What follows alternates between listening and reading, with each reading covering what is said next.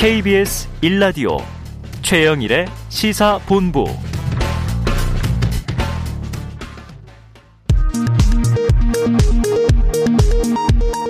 이 시각 라디오 정보센터 뉴스입니다. 정부는 이번 주 코로나19 유행 상황을 지켜보면서 의료 대응 여력이 더 악화할 경우 사회적 대응을 강화하는 방향으로 특단의 조치를 검토할 것이라고 오늘 밝혔습니다. 코로나19 백신 접종 후 돌파 감염이 늘면서 지난주 서울 지역 사망자의 40%가 접종 완료자인 것으로 나타났습니다. 정부가 수도권 입원 대기 문제를 해소하기 위해 감염병 전담 요양병원을 확충합니다. 손영대 중수본 사회전략반장은 오늘부터 20일까지 6곳 821개 병상을 중심으로 순차적으로 운영을 시작한다고 말했습니다. 호주를 국빈 방문 중인 문재인 대통령은 현지 시간 오늘 오전 수도 캔버라의 국회의사당에서 스콘 모리슨 호주 총리와 정상회담을 하고 양국 관계를 포괄적 전략 동반자 관계로 격상하기로 했습니다. 지금까지 라디오 정보센터 뉴스 정한나였습니다.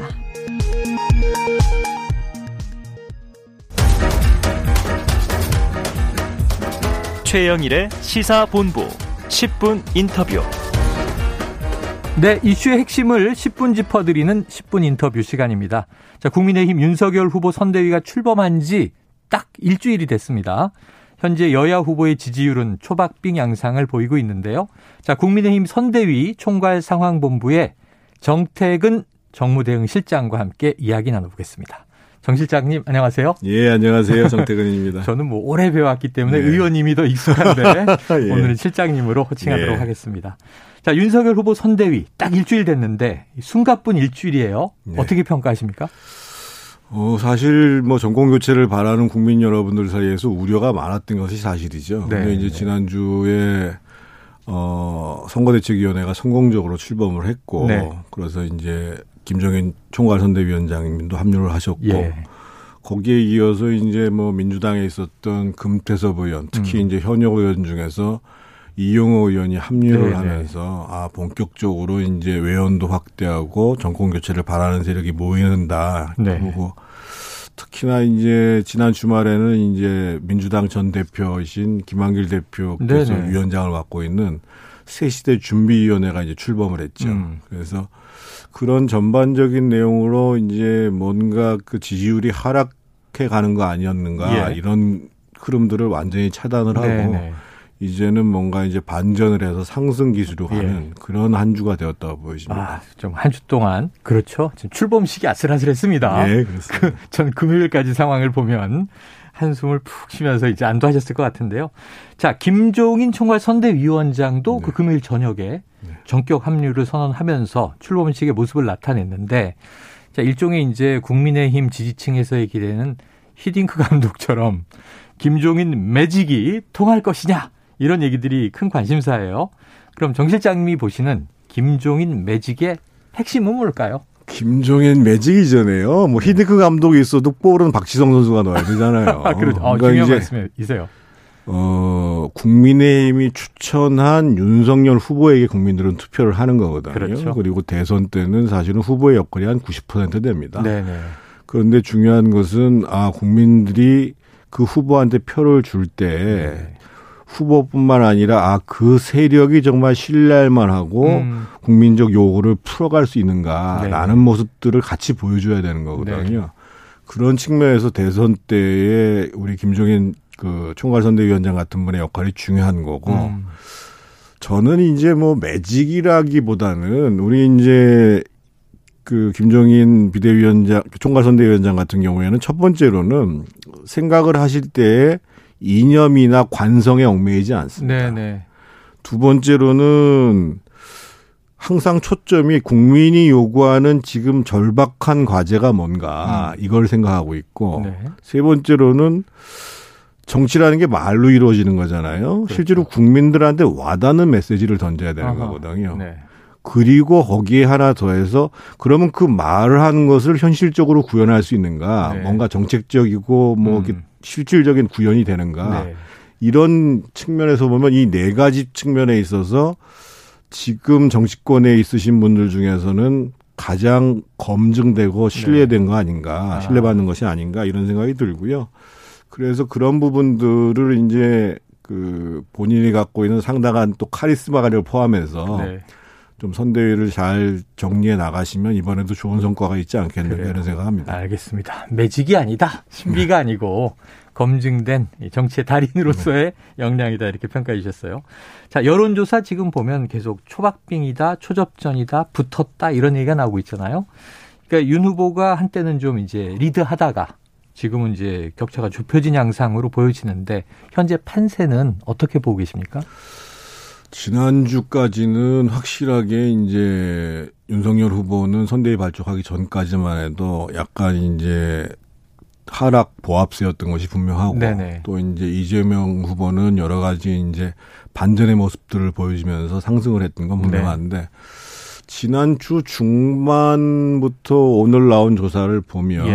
어뭐 박빙 경우도 있습니다만 어, 윤석열 후보가 이제 본격적으로 이제 격차를 조금 벌릴 수 있는 음. 벌려가는 그런 과정들로 보여지는 것 네. 같고요. 네. 어 문제는 이제 지금 그 윤석열 선대위가 지금 이제 계속 많은 국민들이 얘기하는 게 아직은 그래도 뭔가 좀 부족하지 않느냐 네. 이런 얘기를 해요. 근데 음. 그것은 어디서 나타나냐면 실제로 정권 교체를 바라는 국민들의 퍼센테이지는 거의 50% 중반 가까이 네네네. 되거든요. 근데 이제 국민의 힘이나 윤석열 후보의 지지율은 네. 한40% 안팎에 있어요. 네네네. 그러면 결국은 그 15%를 어떻게 확실히 가져올 것인가. 예, 예. 거기에 더해서 정권 교체 세력들을 얼마큼 넓힐 것인가의 음. 문제거든요. 그래서 이 과제를 특히 이제 해를 넘어가면서 네. 제가 봤을 때 과거 대선처럼 뭐 3개월 전보다는 1월 초에 신년에 어. 나오는 여론 흐름이 굉장히 중요할 것 같거든요. 네네네. 그래서 그때까지 우리 정권 교체를 바라는 그 국민들 중에 상당수가 다수가 윤석열 후보와 국민의힘을 지지할 수 있도록 만들어가는 네. 과제 이것들을 해나가면서 한편에 있어서는 그 세력들을 최대한 연대할 수 있는 네. 그런 노력들을 기울여야죠. 자 연말 연시의 주요 과제를 네. 또 이제 꼽아 주셨습니다. 자, 들어가 보면 이제 지금 여러 가지 이슈들이 뭐가 변수가 되겠는가 이 얘기들이 있는데 사실 시작 때부터 보면 본선부터 대장동 대 뭐 고발사주 이런 얘기들이 많이 나왔었는데 또 양상이 좀 바뀌어가는 것 같아요. 그런데 지금 최근에 지난주 뉴스입니다만 유한기 전 성남도시개발공사 전 본부장의 사망. 이, 이건 뭐 여야 모두 안타까운 일이다. 이제 명복을 빈다. 이런 메시지 나왔는데 이, 그러다 보니 대장동 의혹이 다시 대, 대선의 핵심 이슈로 부상을 했어요. 이재명, 윤석열 후보 모두 특검하자. 근데 이제 손가락은 상대를 지목하고 있는데 자, 특검 논의는 왜 이렇게 지지부진할까요?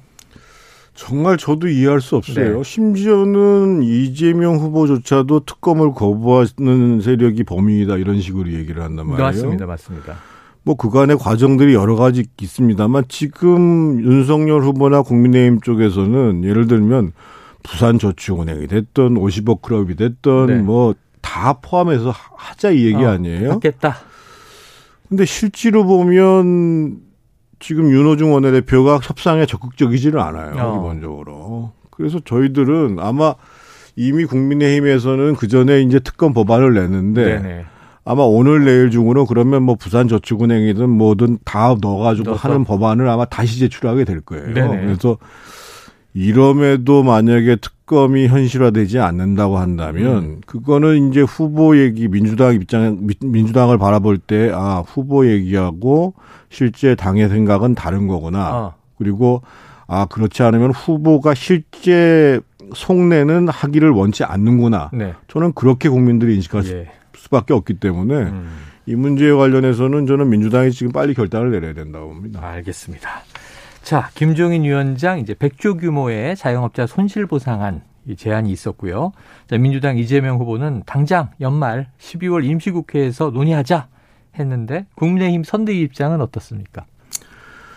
어, 일부 언론에서 이제 윤석열 후보하고 김종인 위원장 사이에 좀 견해가 다른 거 아니냐 아, 이런 말씀들을 하시는데 예, 뉴스에서도 좀 다뤘거든요. 어, 윤석열 후보께서 훨씬 더 절박하게 말씀을 하신 거고 네네. 어, 김종인 총괄선대위원장님 같은 경우에는 실질적으로 그러면 그게 편성이 될 때 어찌 돼야 되는가라는 아. 측면을 실현성 문제와 관련해서 강조해서 말씀하셨다고 네. 보여지는데요. 그러니까 우리 이제 법률에 따르면 예산에 대한 편성 권한은 정부가 갖고 있습니다. 예. 그리고 그것을 심의 의결할 권한을 국회가 갖고 그렇죠. 있거든요.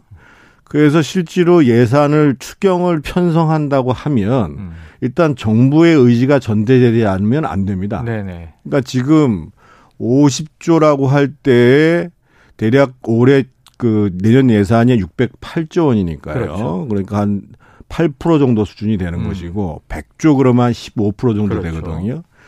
지금 윤석열 후보의 기본적인 생각은 이 전체를 국채를 발행할 것이 아니라 어. 기존의 세출 중에서 일정 네. 부분들을 조정을 하고 어. 그래도 필요하다고 하면 국채를 발행을 해야 된다. 네. 왜냐하면 음.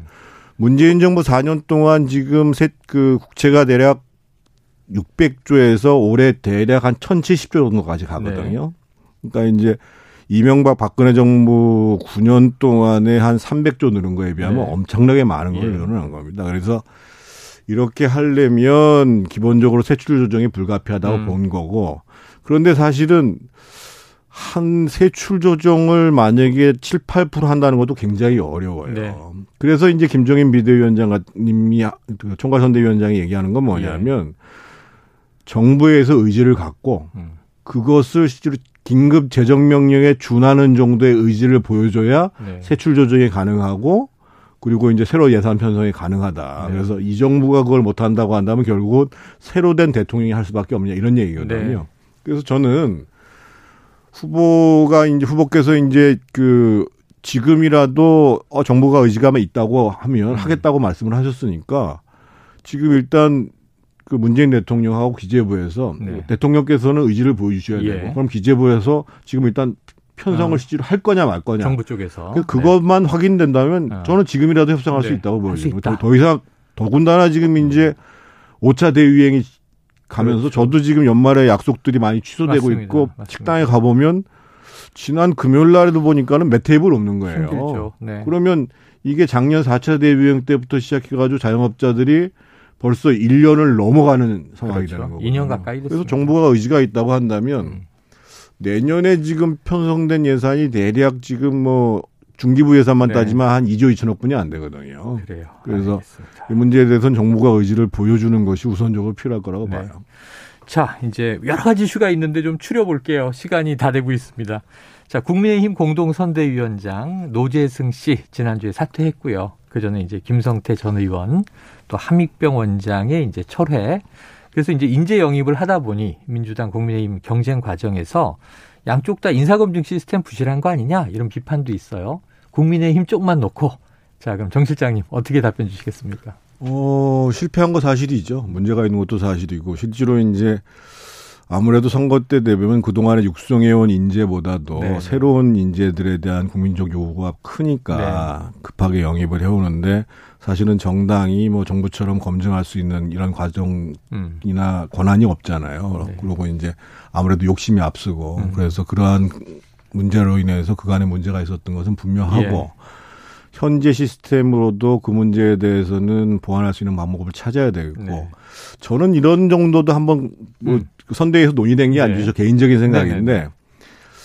국민검증위원회 같은 걸 하나 사실은 당이든 선대위에 아. 마련했으면 좋겠어요. 네네. 그래서 좋네요. 선대위에 직접 참여하는 분은 아닙니다만 제3자 중에 아 그런 업무를 해봤던 사람 중에 좀 인정할 만한 분들, 선거할 만한 분들 그런 있다? 분들을 모셔오고 또 그런 분들뿐만 아니라 이제 그 뭐 다른 또 세평을 말을 확인할 어. 수 있는 이런 검증단까지 이게 이제 이 선대위나 당의 시각이 아니라 네네. 네. 국민적 검증 시각 그런 네. 시선 그런 절차를 한번 만드는 네. 것도 방법이지 아니, 않겠는가 이런 생각을 저 개인적으로 해봤습니다. 다음 차차기 대선에서 한번 써봐야 되겠네요. 지금 네. 시간이 너무 급박하니까. 네. 자, 마지막 질문인데요. 윤석열 후보의 배우자 이 김건희 씨에 대해서 뭐 일각에서 여러 가지 논란 제기되고 민주당도 공세인데 자 추미애 전 장관이 어제 이런 얘기를 했습니다. 커튼 뒤에 숨을 때가 아니다. 소통하고 설명해야 할 의무가 있다. 이런 주장을 냈죠. 어떻게 생각하십니까? 일단 추미애 장관을 비롯해서 또 뭐 손혜원 전 의원 뭐 여러분들이 네네. 사실은 정말 저렇게 좀 유치한 방법으로 음. 문제 제기를 해야 되는가 네네. 이런 거에 대해서 좀 문제 제기 방식이 없고. 유치하다.